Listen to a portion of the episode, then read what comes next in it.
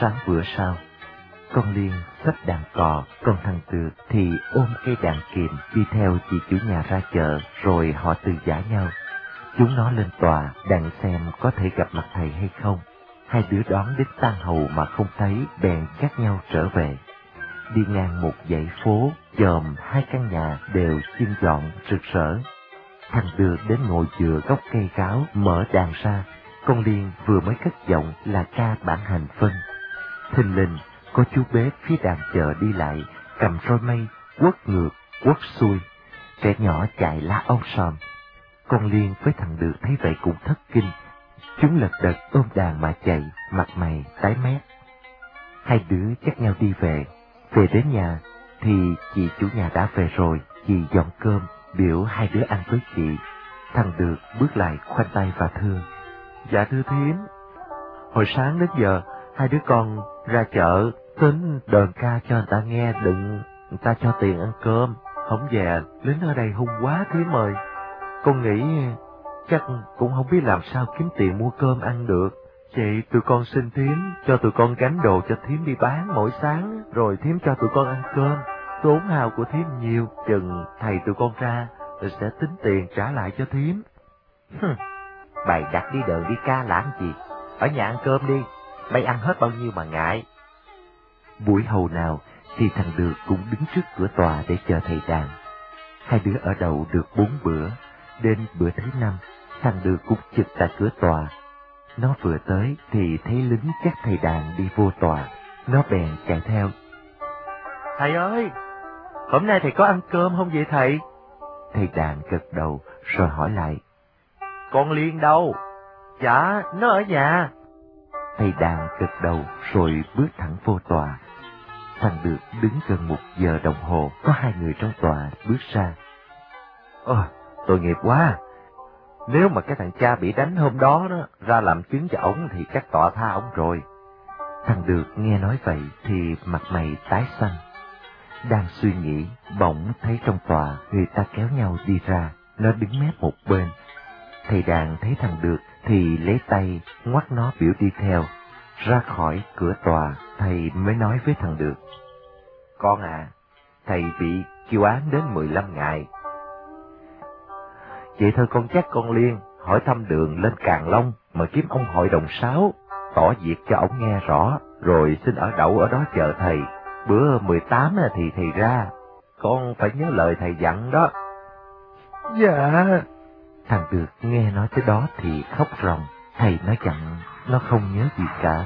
Tới cửa khám, thầy lính dắt thầy nó vô rồi khép cánh cửa sắt lại. Nó nghe như đứt ruột, nát gan, nước mắt dầm về, đau đớn không xiết kể, như một đứa dài, đứa ngay. Đi mãi cho đến trưa, nó sực nhớ đến con Liên mới lần bước trở về nhà. Liên ơi, không xong rồi em. Thầy bị án tới 15 ngày đó. Vừa nói tới đó, bỗng trong nhà có tiếng người đồng khóc. Nó không hiểu chuyện gì thì con Liên kể cho nó nghe là cha của chị chủ nhà vừa mới qua đời ở trà cú. Thằng được đứng sững sốt rồi ngồi thở ra không biết nói được chuyện gì.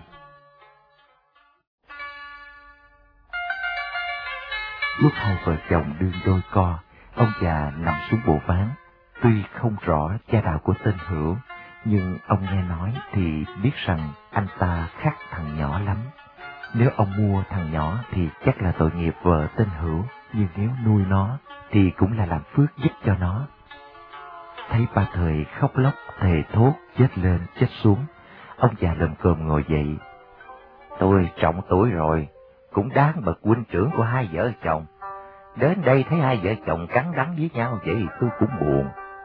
Nhưng cũng xin thím nó vui lòng để cho tôi nuôi giúp thằng nhỏ cho. Làm như vậy á, chú em nó hết nghi, vợ chồng hòa thuận với nhau còn làm ăn với người ta nữa. Biết rằng thím em nuôi thằng nhỏ từ hồi nhỏ lắm lối tới bây giờ mến tay mến chân. Xa cách rồi à, sao lại không thương? Bây giờ thím em giao nó cho tôi dắt đi rồi á. Chắc chắn là sẽ buồn rầu thương nhớ lắm. Nhưng mà thím em phải nghĩ cho thằng nhỏ. Nuôi nó chừng vài năm nữa bất quá nó đi chăn trâu, mót lúa.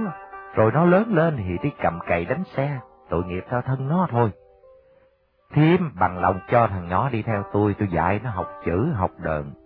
Quả mai ngày sau thân nó khỏi cực khổ, có phải là tốt hơn không? Chú em nó đòi hai chục đồng bạc thôi tôi cũng chịu luôn. Đủ hai chục đồng bạc cho vợ chồng luôn đi cho rồi. Tôi nói trước làm phước giùm cho nó, sau nữa giúp cho hai vợ chồng hòa thuận với nhau ở đời với nhau á. dẫu mắt rẻ chút xíu tôi cũng không có nệ gì hết á. Ha, vậy đi. Tên hữu nghe ông già trả hai chục đồng bạc thì mặt mày hớn hở. Còn ba thời nghe lời hơn thiệt thì động lòng, ngồi khóc, nước mắt chậm chề. Thì thấy thân tôi, thì thầy thương, thầy tính thiệt cho thầy, tôi đội ơn thầy lắm. Nhưng mà ngàn chị tôi nuôi nó mến tài mến chân thầy cũng biết mà. Rất ruột mà giao cho thầy thì chắc tôi chết quá, làm sao tôi sống nổi thầy. Thôi, tôi biết thiếm thương nó, nếu thiếm thiệt thương nó đó, phải tính sao cho ngày sau nó trở nên một người biết nhân, biết nghĩa, biết hiếu, biết trung, đủ lực mà ở đời khỏi bị người ta khinh bỉ. Chứ thương á mà tính cho nó đi chăn trâu cầm cài, cạo heo pha nước, rồi còn bị dằn thúc mỗi ngày nữa. Thương vậy cố ý làm hại cho nó chứ có phải là thương gì đâu. Thiếp nghĩ tụi nó có phải không? Ba thời cúi đầu lặng thinh không nói gì cả. Tên Hữu đứng dậy ăn trầu, rồi nói. Ờ, còn chuyện này nữa.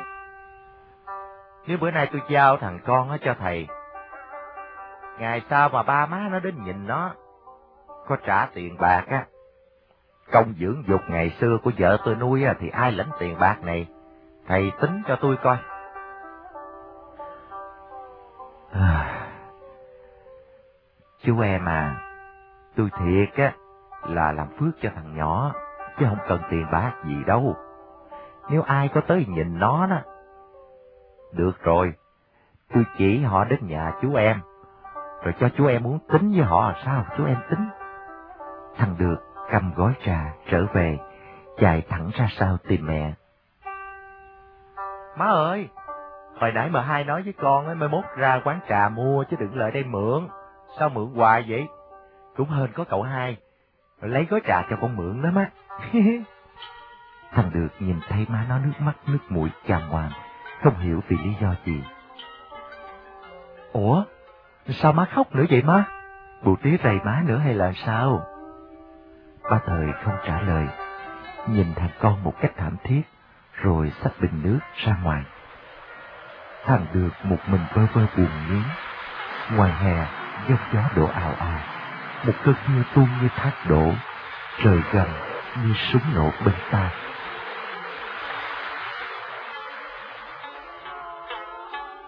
Chiếc đò sớm mơ chờ những dòng nước mắt biệt ly của thằng Được theo dòng sông bao ngược đến một nơi nào mà chính nó cũng không hề biết được. Duy chỉ thấy cái xóm tre ngày xưa càng xa dần xa khuất, chỉ còn lại trong ký ức của thằng Được một nỗi buồn vô tận.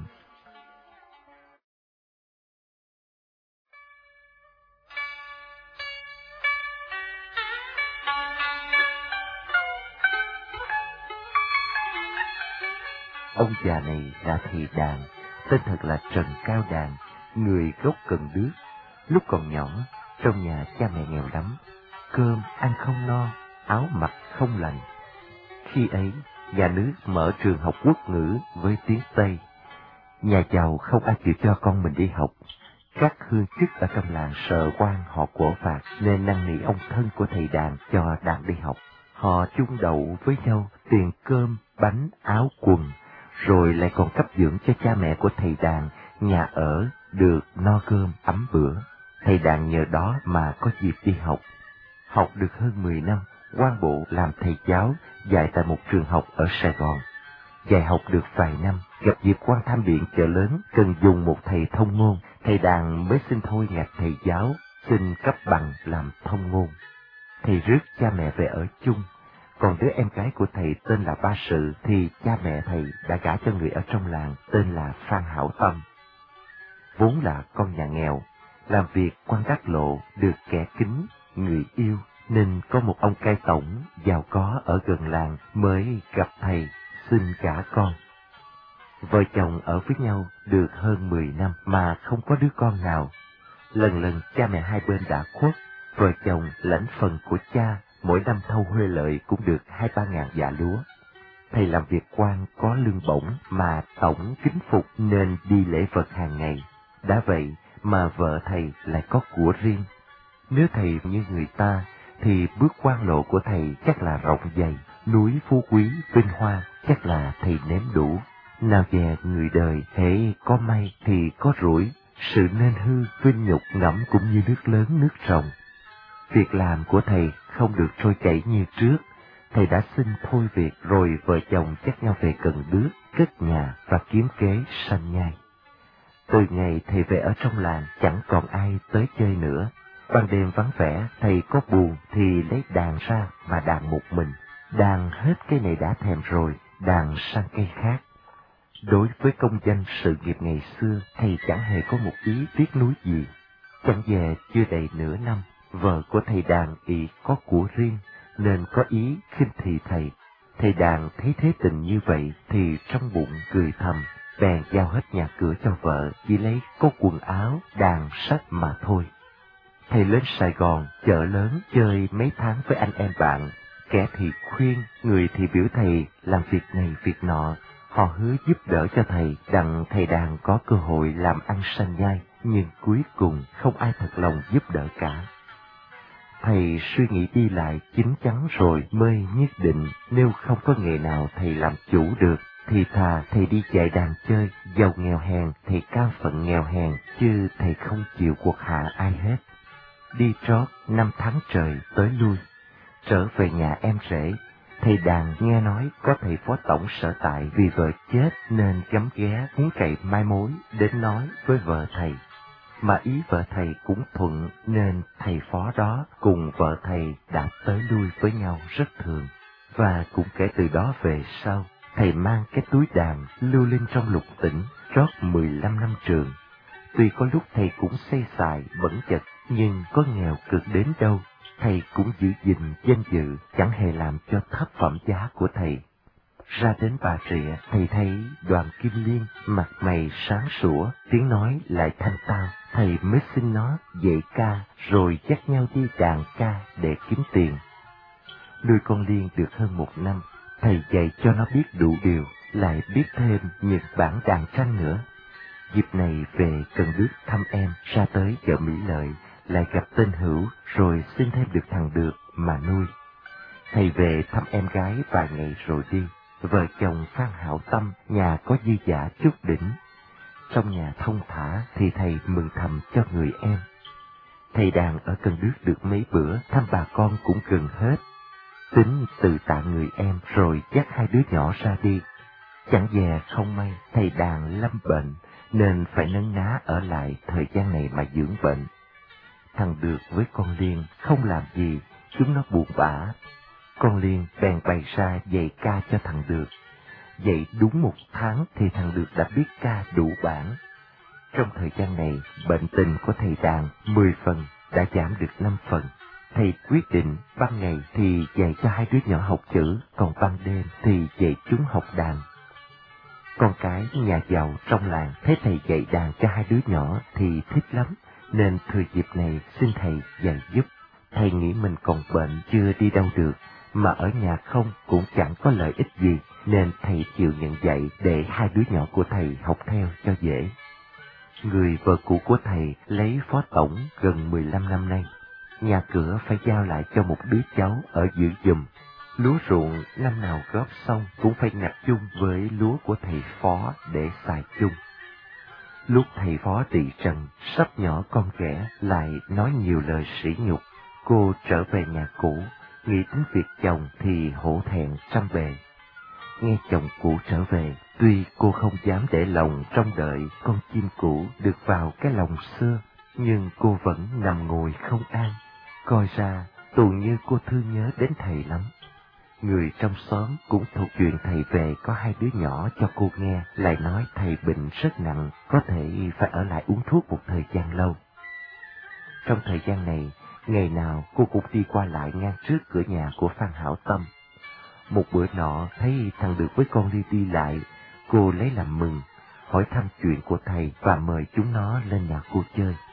Cô cho hai đứa nhỏ ăn, mua bánh trái đem về, rồi còn cho thêm mỗi đứa một cách bạc, dặn dò hai đứa nhỏ hệ sẵn rỗi thì ghé thăm cô.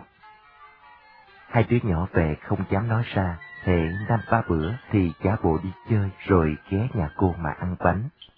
Thầy đàn uống thuốc hơn bảy tháng mới thiệt mạnh, con Liên cũng đã học xong đàn tranh, đàn kiềm, còn thằng Được thì cũng đã lão thông đàn kiềm với đàn cò. Cây nào thì chúng nó cũng đàn gần đủ bản. Hai đứa lại biết học thêm chữ quốc ngữ. Ăn Tết xong, thầy đàn đã chuẩn bị hành trang để dắt hai đứa nhỏ ra đi. Em gái của thầy đàn là ba sự, cũng có ý muốn cho thầy đàn trở về với vợ cũ để tuổi già có nơi nương tựa. Chồng của ba sự là Phan Hảo Tâm cũng muốn cho anh vợ của mình được vui. Thằng được, con Liên thì cũng đang chờ sự quyết định của thầy đàn. Bao nhiêu lời khuyên nhủ, thầy đàn trả lời vài tiếng. Nè em à, em bưng chén nước đổ xuống đi, rồi em hốt lại thử coi chén nước có đầy được hay không. Còn Dượng, té ra Dượng cũng có ý như nó hay sao à? Sao ai cũng muốn bài chuyện cho tôi mang nhục vậy cả? Thầy trả lời ít tiếng rồi dai mặt vô vách mà ngủ không thèm nói thêm tiếng nào hết. Thằng được với con Liên chẳng hiểu vì cớ nào mà nhà tốt, vợ đẹp mà thầy mình không thèm. Tụi nó ngó nhau rồi dắt nhau đi ngủ. Rạng sáng ngày sau, có lái buồn ở lối sớm dọn ghe bạn đi bến tre mua lúa. Thầy đàn thừa dịp ấy mới xin quá chàng đi bến tre. Thầy ôm đàn dắt hai đứa nhỏ rời khỏi nhà và liền nói với chúng nó. Thầy á, thiệt không về sách đó là đồ tiểu nhân mà. Thầy nói thiệt đến chết thầy cũng không bao giờ bước chân về đó nữa. Mà ngày nào thầy có chết đi á, bay cũng đừng bao giờ cho tụi nó biết làm gì. Thôi đi tụi con,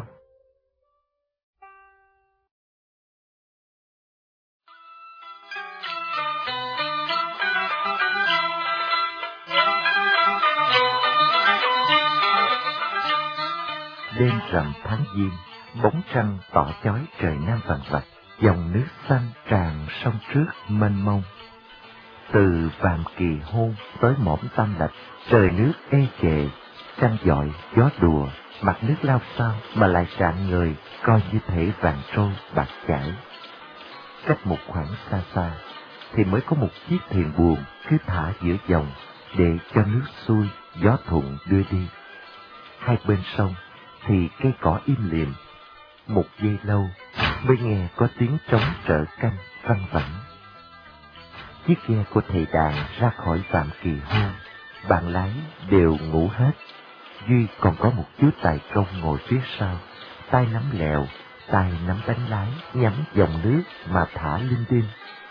Đêm khuya khoảnh vắng, gió mát trăng trong, anh ta đứng hứng cảnh động tình, nên các tiếng nói thơ Lục Vân Tiên nghe in ỏi.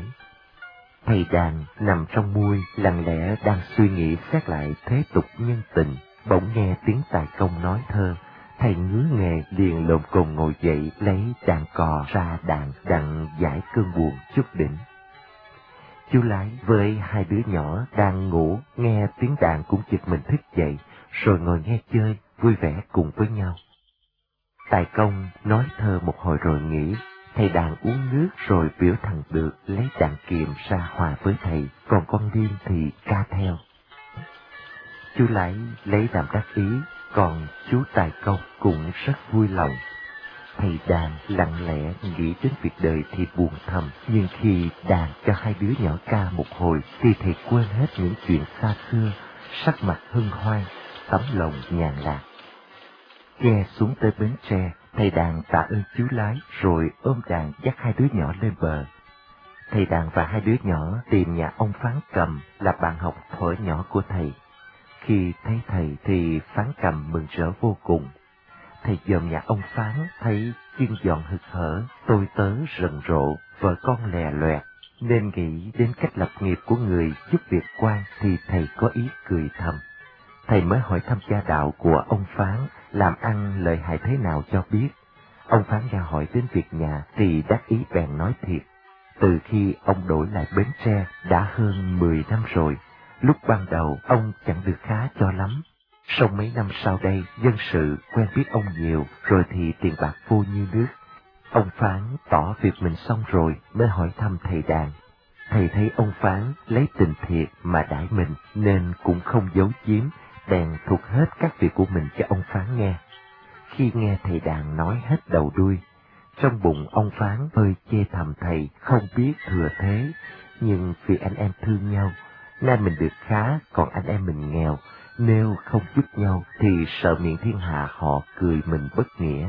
Bởi vậy cho nên ông Phán mới cầm thầy lại ở đó, trước là anh em sum họp, sao cho vui với nhau, sao nữa, ông kiếm người cho học đàn để cho thầy dạy đàn khỏi đi đâu cực khổ. Cô Phán là người đàn bà hay chiều theo ý chồng, lại có tánh ham nghe đàn, nghe ca. Nghe ông Phán nói thầy đàn, đàn cây nào cũng tươi, còn hai đứa nhỏ thì hát bài nào cũng giỏi, cô có ý mừng thầm. Chừng nghe nói thầy đàn chịu ở lại nhà thì cô lấy làm đắc ý. Cô sợ thầy đàn ngại ngùng không ở lâu, nên mỗi khi ông Phán đi hầu thì cô ở nhà bãi vui tiếp đại thị rất ân cần. Chiều thứ bảy, ông Phán dọn tiệc mời mấy thầy trong tỉnh đến ăn uống. Thầy đàn với hai đứa nhỏ ngồi đàn ca, khách ngồi nghe chẳng ai không khen ngợi. Bữa sau, có năm sáu thầy đến xin học đàn, lần lần rồi con nhà giàu, rải rác cũng đến xin học. Thầy đàn ở lại nhà của ông Phán cầm rót ba năm. Vợ chồng ông Phán cũng vui vẻ, luôn luôn tiếp đãi thầy như ngày mới đến. Thằng được tuy ăn no, mặc ấm, mấy thầy đến nhà lại thấy nó bạc thiệp thường hay cho nó tiền xài. Nhưng mà nó đêm đêm nằm nhớ ba thời thì chứa chan giọt lụy. Trong nhà chẳng có trẻ nhỏ đặng bầu bạn cho vui, nó phải chơi với con điên.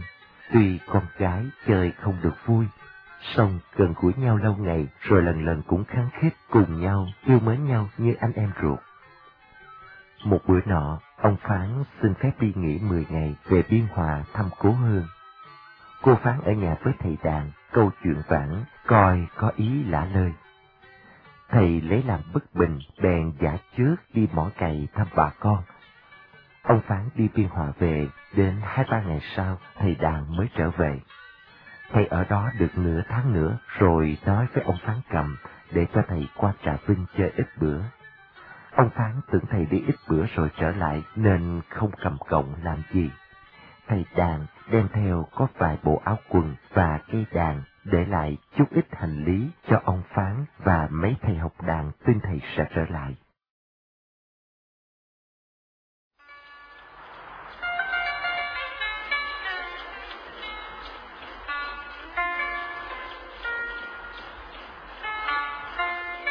Khi tàu chạy khỏi bến, thầy đàn ngồi ngó nghe quan cảnh trên mé sông rồi nghĩ lại thế thái nhân tình. Thầy lắc đầu chán nản. Thầy kêu thằng được lại ngồi kế một bên. Nè con, xưa nay thiên hạ mình á, thường khinh bỉ, chiếp cầm ca sướng hát.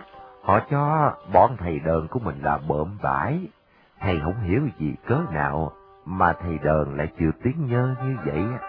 À, cho đến nay à, thầy mới hiểu được á, nếu thầy đờn của mình mà không biết giữ danh giá thì ác chẳng khỏi mang tiếng nhơ đó đó nghe con. Thằng được không hiểu ý thầy, bèn hỏi lại. Dạ thưa thầy, tại sao thầy hỏi vậy con không hiểu? Thầy đàn vẫn tiếp thuốc hút rồi nói tiếp.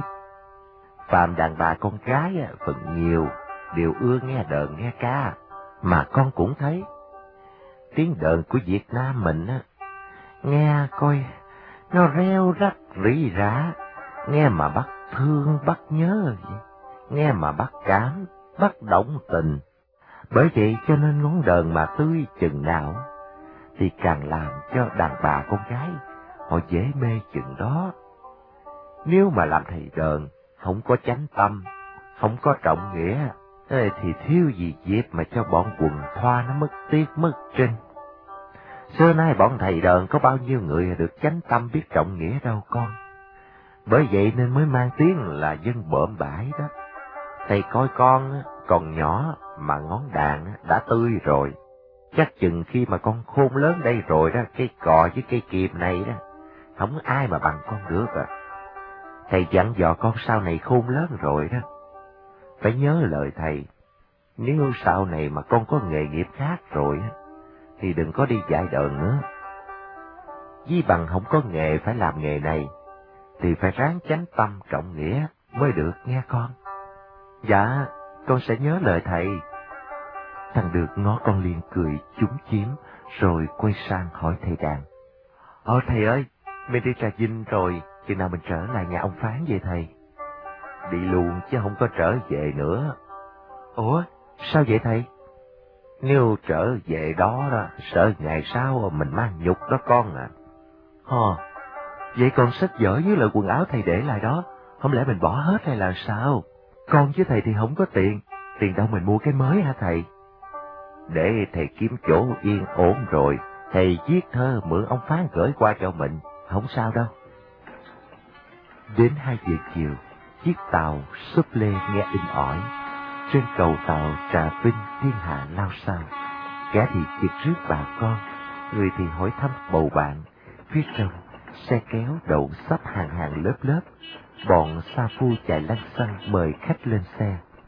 Một chú bếp đứng giữa cầu trên tay cầm một cây roi mây, miệng hỏi giấy thế thân, vinh mặt châu mày ra vẻ oai nghi lẫm liệt.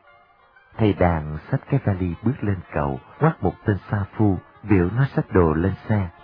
Thầy với xuống tàu, lấy cái túi đàn và vịnh cho hai đứa nhỏ leo lên. Thầy bịch khăn đen, mặc áo dài lượt thượt, lại gặp dịp lộn xộn như vậy thì rủi rớt hết một chiếc giày hàm ếch xuống dưới kinh. Lúc thầy đang lùi đuổi thì chú bếp đứng giữa cầu kêu lên.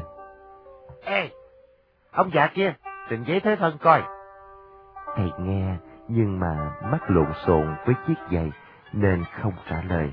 Chừng hai đứa nhỏ lên xong, thầy rút chiếc giày còn lại trao cho con Liên, rồi dắt tay nhau lên xe. Lúc đi ngang qua chú bếp, thầy thấy chú đang xét giấy thuế thân với một người khác nên thầy đi luôn. Chú bếp dòm thấy rồi bèn kêu thầy trở lại. Sao? Không trình giấy hay sao?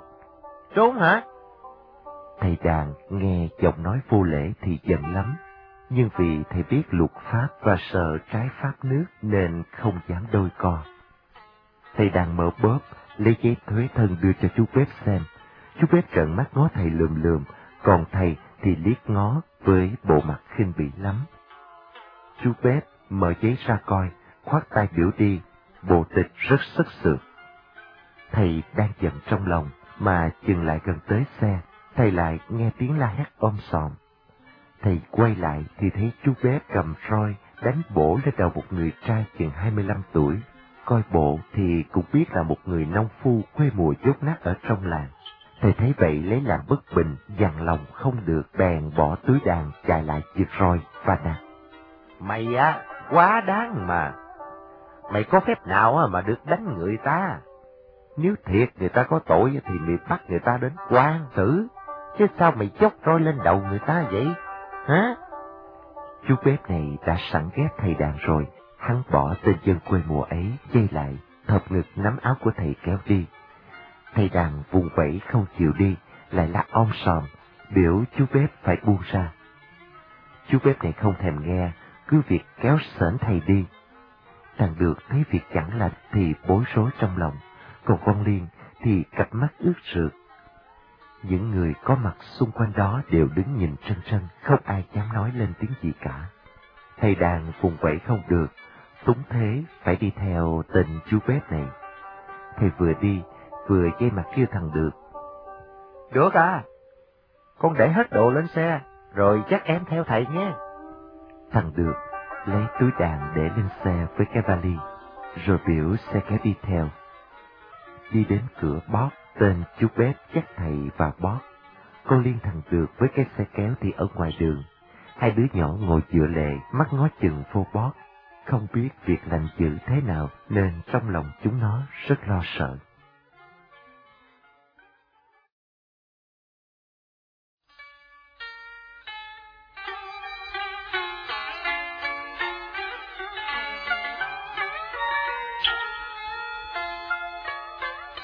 Cách một hồi, bỗng nghe tiếng ông cò la hét om sòm. Hai đứa nhỏ đang ngồi, bỗng một tên lính trong bót đi ra, thấy xe kéo với hai đứa nhỏ thì hỏi. Tụi mày làm giống gì ở đây? Hai đứa nhỏ tiến dậy, tên Sa Phu trả lời. Hai này nó đi với ông già, bị uh, chú bếp bắt vô hồi nãy á, giờ đang chờ. Tụi mày đứng tránh cửa đi, mai mới thả, đứng đây chừng nào tụi mày mới về. Hai đứa nhỏ nghe nói thì chết biến trong lòng, nước mắt rưng rưng. Tên Sa Phu bèn hỏi. Hai bay tính sao giờ? Giờ có tiền không? Trả tiền xe cho tao. Chớ tụi bay neo xe tao hoài sao tao kiếm ăn được? Ở đây bà con quen biết với ai không? Có thì tao chở lại giùm, rồi trả tiền luôn. Thằng được ngó liên rồi đáp. Ê, thì là khổ quá, ở đây tụi em không có quen với ai. Để uh, tụi em kiếm nhà, đặng chờ thầy, chứ biết làm sao. Hừ, nếu không có người quen, mày chở lại đây đâu có lợi ích gì. Vậy thôi, tụi bay trả tiền xe phức cho tao đi rồi tao đi cho xong đi, hả? Quyết định vậy. Thằng được thò tay vào túi lấy đưa cho tên Sa Phu. Chú hai thương dùm, tụi con không có tiền. Có vài bà các bà sẽ ăn cơm đỡ chờ thầy tụi con. Xin chú, chú phiền, lấy giùm hai cái bà cho tụi con nha. Con cảm ơn chú. Thằng được tay mặt xách vali, tay trái thì xách túi đạn, còn Kim Liên tay ôm đàn tranh, còn tay kia thì xách cây đàn cò. Anh được ơi, em thiệt là sợ. Em sợ giống gì? Không sao đâu, đi theo anh. Bây giờ anh tính dẫn em đi kiếm tí gì ăn, rồi kiếm chỗ gửi đồ. Xong rồi á, mình lên đó đứng đợi cũng được. Ha? Tiền đâu ăn cơm anh. Nhớ mắt lại. Tăng tăng tăng tăng. Anh cậu mấy các bạn. Ủa, vậy hả? Sao hay vậy? Anh giấu đó. Nè, anh tính rồi. Mình xuống chợ ăn chút gì, rồi mua bánh mì đem vô xin gặp thầy cho thầy. Ha? Hai đứa bàn tính với nhau rồi xách đồ đi tiếp. Xuống tới chợ thì nghe đồng hồ của tiệm rượu gõ bốn tiếng. Hai đứa tìm vào một cái quán nhỏ. Ăn uống xong, tụi nó mua thêm một ổ bánh mì ba xu với một cặp lạp xưởng. Hai đứa xách đồ đi qua đi lại trước chợ ba bốn lần. Thiên hạ đều lạ mặt, không ai đói hoài đến mình. Đi liễu nghẽo đến năm giờ, thình lình gặp một người đàn bà chừng 45 tuổi, ăn mặc tầm thường, đầu đội khăn vàng, chân không mang giày guốc gì cả. Người ấy ngó con Liên một hồi rồi nói. Hai đứa bay ở đâu mà nãy giờ tao thấy sách đồ đi nghỉu hoài vậy? Thằng được nghe hỏi thì trong lòng siết nổi mừng nên lật đật thưa. Dạ thưa thím, hai anh em con lên đây từ Bến Tre, đi chung với thầy. Hồi nãy à, không biết sao, thầy con xui quá bị chú bếp kiếm chuyện bắt thầy rồi. Ông giam thầy nói sáng mai mới thả, tụi con đi bơi dơ kiếm chỗ nào, xin ở đỡ đêm nay. Té ra ông già cây với chú bé ở ngoài cầu đó sao? Tao có nghe, mấy thằng kéo xe nói chuyện với tao hồi nãy rồi. Mà bay ở Bến Tre lên đây làm gì? Có bà con gì không? Dạ không có. Không biết thầy con ở đây có quen với ai không? Nhưng hai anh em con thì thì không có quen với ai hết. Nếu vậy tụi bay làm sao? Dạ thưa, tụi con muốn kiếm nhà gửi đồ, rồi xin ngủ nhờ ít bữa. Chừng thầy con ra rồi thầy con tính chứ tụi con không biết làm sao.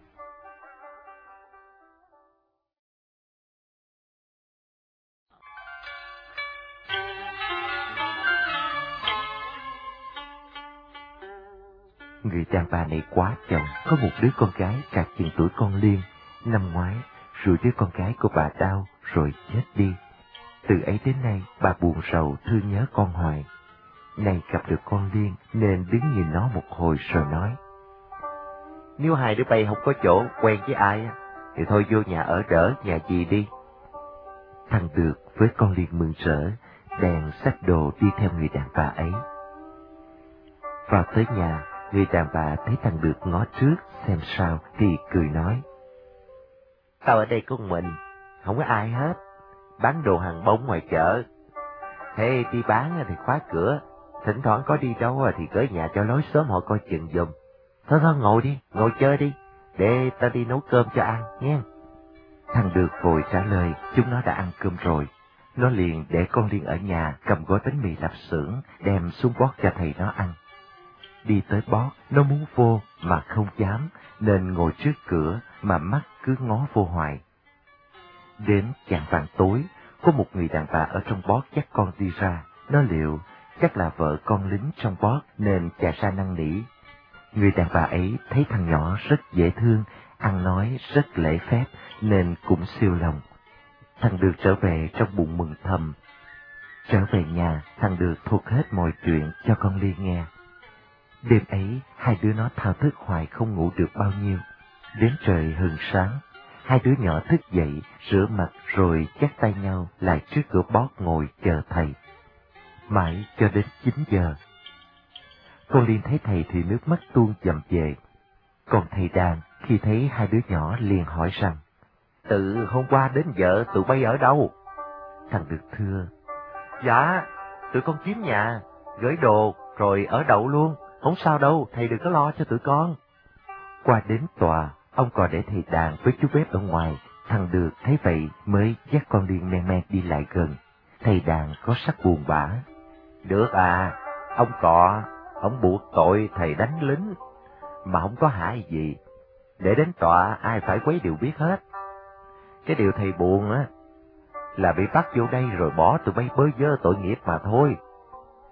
Đã vậy mà hôm qua lộn xộn rồi thầy làm rớt cái bóp, bây giờ trong lưng không còn đồng bạc cho tụi bay nữa. À, con Liên nghe thầy nói thì càng khóc nhiều hơn nữa. Còn thằng Được tuy trong lòng buồn bực khó chịu, nhưng ngoài mặt nó vẫn tỉnh táo trả lời với thầy. Thầy ơi, thầy đừng có lo cho tụi con.